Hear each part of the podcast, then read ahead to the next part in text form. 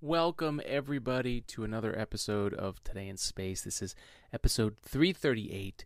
We are in Florida, just closing out a vacation here.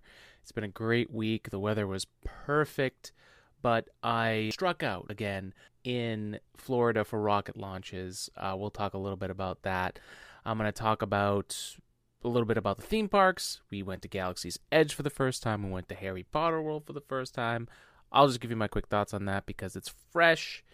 And we'll also just talk about a thought from an engineer. And this week's thought is just about what I've learned about sharing my astro photos with our telescope, the Vaonis Vespera, and how it's really changed how I've learned and how I communicate with people. It's the perfect device for us for sharing content here on Today in Space and doing it rapidly. So, yeah, let's dive in, folks. Thanks for joining us. Let's dive into Today in Space. All right, folks, a little bit of business real quick. As always, you can follow us online, Today in Space, on TikTok, Today in Space Pod, on Instagram and Twitter or X. Uh, although I will say, if you are posting on X, it's still a tweet. It's, it's not an X on X. That's weird. Regardless, you can follow us there, Today in Space Podcast on Facebook, and you can always email us at todayinspacepodcast at gmail.com if you have any topics you'd like us to cover on the episode, or if you just want to hit us up and let us know, give us some feedback about the show, let us know what we're doing. Well, and if you have any questions you want us to ask here and answer here on the podcast, Today in Space Podcast at gmail.com. And then of course, make sure to check out our free Spotify playlist, The Space Mix. It's a collection of a whole bunch of music all about space, and more specifically, it's a jam playlist. It's there if you're going to stargaze, it's there if you're waiting for a rocket launch or a spacecraft landing, or like recently with Intuitive Machines, a moon landing, which we will have many more here in the future. But it's called The Space Mix, it's on Spotify. Like it, add it to your library and let us know if there's any song on there that we should add because we're always adding new stuff and we always want to hear from you. If there's a new song we haven't heard of, it's got great classics and a lot of artists you probably have never heard of. So go check it out, The Space Mix on Spotify. All right, folks. Now that we got a little bit of time here, let's recap what uh, we did here on this vacation. It was a it was a great week. It's the first time I've taken a week long vacation in a very long time that wasn't a wedding that we were going to. Uh, so it was really, really nice. You know, I wouldn't say that we're into hustle culture here, but we definitely do appreciate working hard, especially when the mission and the purpose is good. For us here at Today in Space, we're spreading love, we're spreading science. In my day job, I'm helping others with 3D printing equipment and ha- making sure that they're successful and that their machines are working and we figure out what's going on. And then we also have our 3D printing lab here at AG3D where we bring people's ideas into reality with our 3D printers in our lab. But for this week, we got to take a break and just relax. And it was the first time I had been to Disney or really any theme park in over 20 years, which is crazy. I can't even believe when I was thinking about how long it had been. But I got to see Galaxy's Edge at Disney's Hollywood Studios park, and that was uh, really great. We saw, we went to Universal, we went to Harry Potter World, and what's really amazing about both of those, you know, I'm I'm in this phase now where I'm really focusing in on brand and and telling stories and both of those parks, obviously, Disney is very well known for their storytelling and their branding. And you could see it everywhere, even in the town uh, nearby in Celebration. Like literally all the fonts, unless it was a like a you know like a McDonald's, all the fonts were a slight Disney font. And for the parks, what Galaxy's Edge and Harry Potter World both did really well was it was a total immersive experience of just living in that world. Granted, you know, I I am 34 years old, so some of that stuff is not really tailored for me, but I had a blast. We had a blast, uh, me and my partner. and we just had some time to unwind. Of course, a week is never long enough. But what really blew us away about both of those parks is that even in line, the line itself was a ride. They really went above and beyond to sh- to make you feel like you're in that world and, and bring a lot of that story that you know, which is why you're going there in the first place. Um, and I think it's, I think it was a lot of fun. We did Smuggler's Run. We got to fly on the Millennium Falcon, uh, do do a quick mission. We did Rise of the Resistance, which might have been the best Star Wars ride there, and then we just did pretty much everything in Hogwarts. And there's a ton, as someone who deals with food allergies, I've got a dairy allergy and a gluten allergy. Yes, it sucks. Yes, it's challenging. But I will say at both of those parks, they were very accommodating. So if you're anything like me or you're dealing with any kind of food allergy or anything that like prevents you from going, one of the great things about what's going on in Florida with these theme parks is they are definitely making that accommodating. So if you or maybe your kids or family member are dealing with that kind of stuff, there really is a lot out there. I think Disney takes the cake, but uh, as far as the overall experience and the availability of allergy friendly foods, that was a big win. And that's huge for me because usually I'll have to go shopping and make a whole other trip just so that I can have food. I'll need a place with a kitchen so that I can cook it. It's part of the process at this point, but it was a great trip. Um, as far as rocket launches, there was really only supposed to be one rocket launch when I left the week before for Florida. It was going to be the Crew 8 launch on Friday night around midnight, but unfortunately, weather pushed that back uh, after the stat- su- successful static fire test, and that basically that was that was rough. Scrubs suck, you know. I always will, will remind people, past Alex, even reminded myself that scrubs happen and that it it's very possible that it was going to scrub, but they hurt nonetheless. And the other thing is, you know, you have to have a flexible schedule if you're going to Florida or anywhere else where there are rocket launches. I think Florida's taking the cake for the frequency of launches. We went from one potential launch to three launches that week because SpaceX is just primed and at the ready to get something on the pad. It was cool to see the Crew 8 astronauts come to Florida and watch the live streams as things were happening. That was a lot of fun. And even though I wasn't physically there in person, just being in Florida and watching that live stream, knowing that, you know, a certain miles away, those astronauts were there and getting prepared, and all the teams involved, all the hundreds of thousands of people involved in sending humans into space. Uh, it was really, really great. It's uh, March 2nd here as we're recording. Uh, tonight, if things go according to plan, Crew 8 will be launching uh, as of right now. But uh, we wish them all the luck. Uh, they SpaceX squeezed in two, I believe it was Starlink launches, or at least two Falcon 9 launches. Um, you know, and it's just it, it's hard to uh, get to a launch when you've got other things planned and working around it it is what it is. I've been very unlucky with Florida launches. The last time I was in Florida two years ago was the Artemis 1 flight, and I missed two scrubs. I missed two launch attempts, uh, essentially for the difficulty of liquid hydrogen and the leaking that was involved, and basically everything that NASA needed to do to get that rock, that SLS rocket, the Space Launch System, on the pad for the first time, fully integrated. And I missed out. But it is what it is. And uh, we look forward to seeing more launches and more opportunities in the future to go to Florida. You know, right now, uh, as someone in Massachusetts experiencing 70 plus degree weather with clear skies when I'm going to be back in Boston shortly to 30s, maybe a high of 50 this week. But uh, yeah, I very much enjoy the vacation. I, as someone that does, uh, I guess you could say metaphorically, burn the candle at all three ends. uh, with our 3D printing business, our space communication podcast, Today in Space, and my day job, not to mention just being a human being with uh, friends and family. It's really nice to take a break and to be able to pull away from it. I am not the best at it, especially unwinding to actually be able to enjoy myself, but I'm getting better at it, and I'm very happy that we were able to enjoy some Florida weather and looking forward to the next one.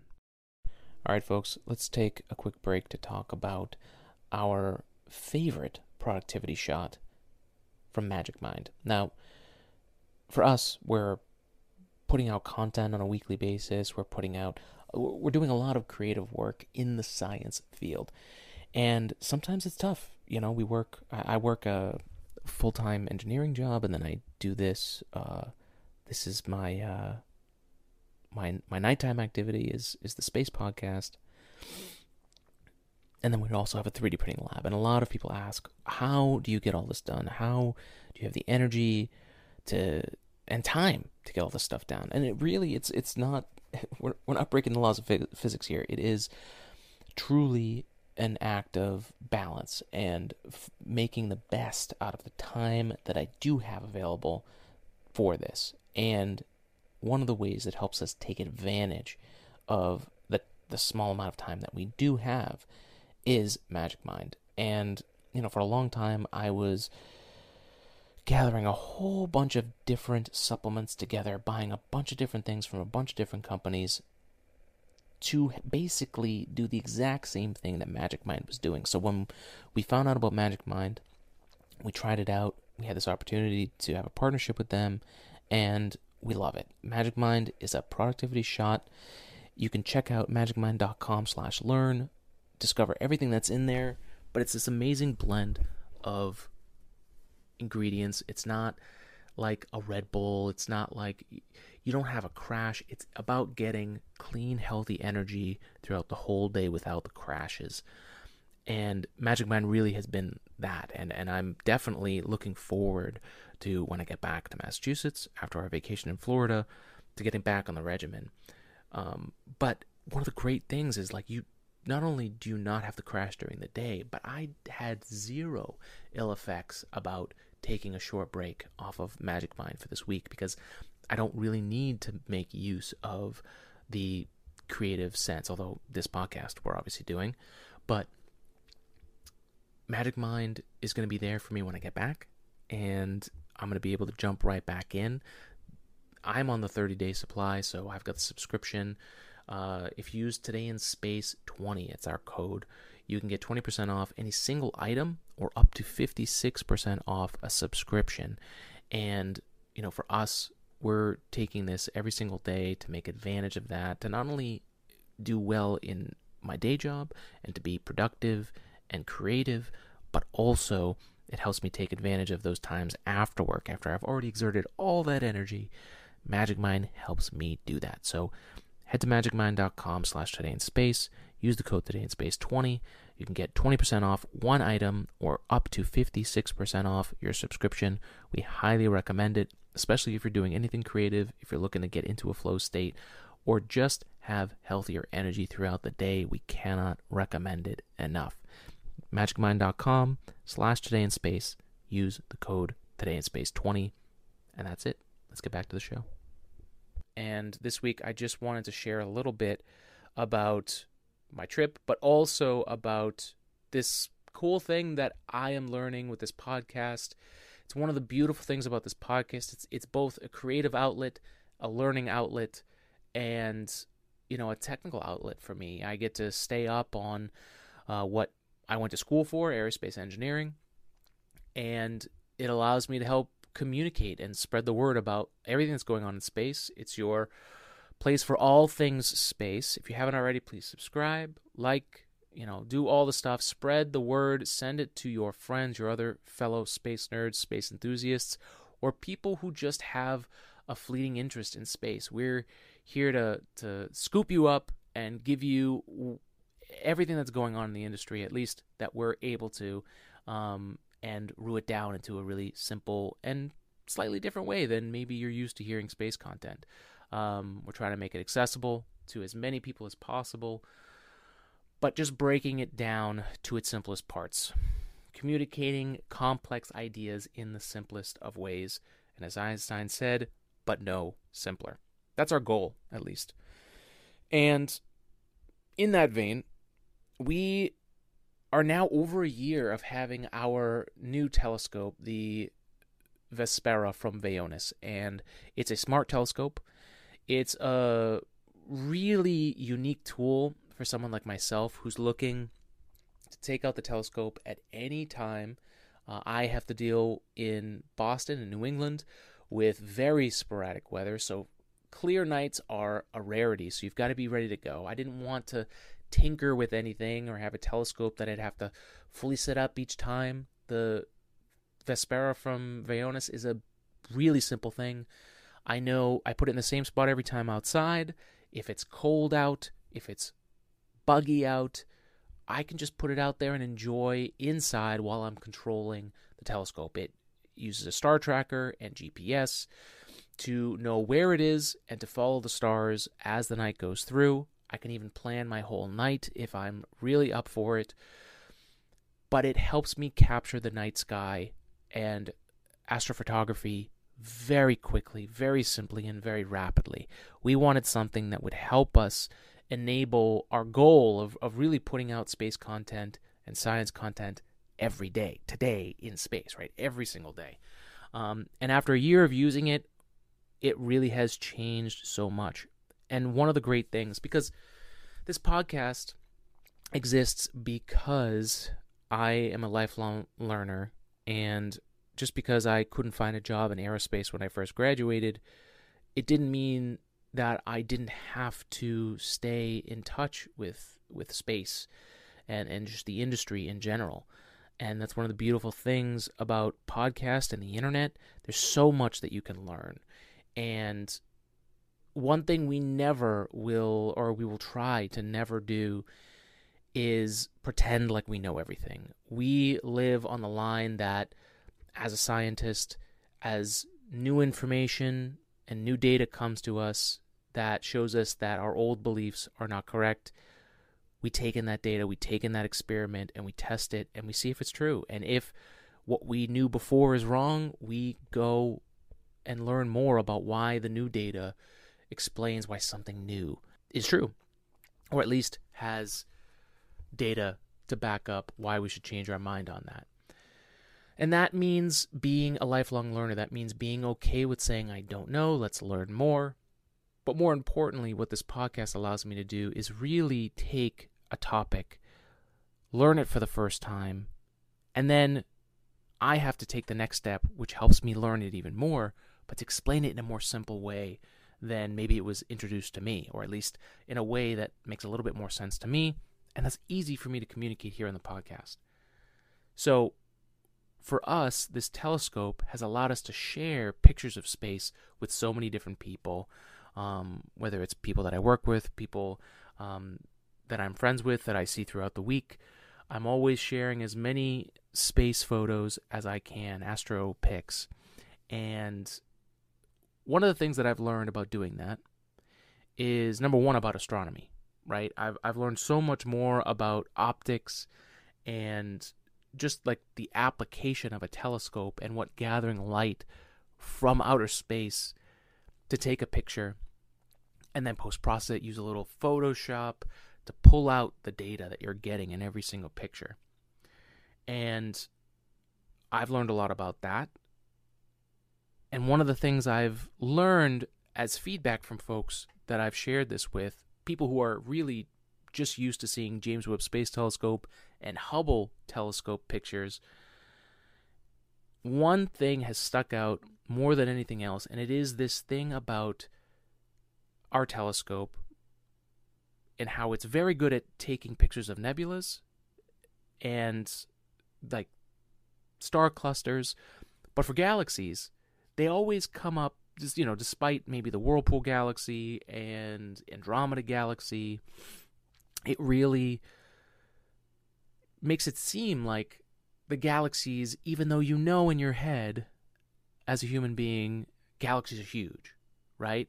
Nebulas are just stars and dust or are just dust and gas and from a star that has gone supernova, and galaxies are filled with dust and gas and stars and planets and dark energy and matter and the stuff that we can calculate as invisible inside of a galaxy that would make the mass of it be what it is. I'm sorry, I'm rambling here. But why in our telescope are the galaxies so small even though they are so large in comparison to nebulas and we can get these great scape uh, picturescapes uh, landscape pictures uh, just detailed imagery of this space dust and gas but the galaxies look so tiny and they're so hard to picture and at first you know like we were saying, the obvious thing is to say, oh well, you know, galaxies are so much bigger. But when when you're looking at it, you're like, well, you know, a nebula is ten to a thousand light years across. A galaxy is anywhere from ten thousand to a hundred thousand or more light years across. So why do they look so so small? And and really what it is that we're experiencing is twofold. One our vespera telescope has a 50 millimeter aperture and a 200 millimeter focal length. That is really great for nebulas and star clusters. And it's able to capture something at that you know 10 to 1000 light years away but as you start going to the galactic level, you know, our closest, closest spiral galaxy is the Andromeda galaxy. And we've taken a picture of that. It really takes up the whole viewing window of our telescope. And that is 2.5 million light years away and it's really hard to understand how far away that is. And when we look at, you know, the next closest galaxy, which is the, the actually the closest galaxy, um, it is a dwarf galaxy from Canis Major, and that is located 25,000 light years away, which makes it that that's just from our solar system, right? And it's 42,000 light years from the center of the Milky Way galaxy. And the reason why those galaxies look so small when they are so much larger than the nebulas, which we seem to be able to get great pictures of, like the Orion Nebula, the California Nebula. There, you are just seeing the massive scale of the universe and just a, a taste of how massive infinity really is, where these gigantic galaxies look like tiny dots from, from far, far away. And our Vespera telescope does its best to keep up with these distant, gigantic objects in the in the night sky. But that's why you're you're just seeing the literal scale of the universe, folks. And that's it. Those that's my thought from this week. A little bit of something that I've learned in in the past here, in the past year with using our telescope and it's made me a better science communicator. It's made me, I think, a better scientist, and really helps me keep my mind open to how massive the universe and infinity really is, uh, because it can get you can get caught up in uh, as as an engine. I, I I could only speak about this from an engineer's perspective. That I think there's a lot of engineers out there, especially in the industry. If you're a professional engineer, you work as an engineer during the day, or you work with engineers, there is a there is a certain way of, of speaking. It's it's almost like an absolutes uh, that engineers will do, and part of it is just because of the nature of the job and how technical it is. But I think it's really important for all of us to remember that engineers are just people and they can make mistakes and they also don't know everything. And if there's one thing that this podcast can do in however long we're able to do this podcast is just to provide that example that it's actually okay and scientific to say I don't know and to learn new things and to be open to new data that contradicts what was previously believed. Um, and a big shout out to Avi Loeb for really, you know, we were able to interview him over the pandemic. Uh, first with his, after the discovery of Oumuamua and his take on what Oumuamua could be as the first interstellar object in that we've ever seen in our solar system. And then obviously afterwards with his discovery of the first interstellar object uh, that's come into our solar system that has left, uh, impacted Earth and has left spherules of, of that debris. It's been confirmed by the the research they've put out and is being tested by more and more research centers around the world to verify it that in fact what was found was an object from another solar system because it just has the markings of a different star with a different makeup. And I thank Avi for pushing the boundaries of that instead of what was a very mainstream scientific medium and discussion that was, oh, well, this is just a comet or this is just, uh, you know, don't worry about this thing. Yes, it's cool. We have an interstellar object coming in. Isn't that awesome? But we've uh, got other things we've got to look at it's always good to have eyes in the sky. And now, thanks to Avi, I have a telescope that allows me to do that and pull that out anytime. Uh, you know, our one of our favorite discoveries over the last year with this telescope has been the discovery of that supernova that happened in the Whirlpool galaxy. We had initially, you know, by luck, by chance, when we first got the telescope in February, it was a cold winter, and luckily we had a lot of clear skies and the whirlpool galaxy just happened to be above us. So we had taken some images of that months later. We found out that an astronomer had found that a supernova had had occurred in the whirlpool galaxy. And so that same night that we discovered that we pulled out our telescope and took a picture and then compared the two images. And we could see it. We could see the supernova happening in that galaxy far far away. And that has been some of the most exciting and fun scientific work. It's not even work, it's just fun and discovery. And while we didn't discover the supernova, we were able to share that with you and, and, and with the internet and the people out there just to show you what's going on in space all the time. And so big thanks to Avi Loeb. Big thanks to our friend over at Bustronomy for just sharing their enthusiasm and interest in space and astrophysics. And to everyone that we get to share these pictures with and that you show your interest and if you like what we're doing, folks, thank you so much. If you're uh, still at the end of this podcast, you are a trooper. We appreciate you and we hope you have a good rest of your week. We'll be back in Boston in no time. Wish us luck, and we wish you the best on the rest of your week. This has been Today in Space. As always, I am your space science podcast host from the East Coast, Alex G. Orfanos, and we wish you a great rest of your week. Spread love and spread science. We'll see you on the next episode.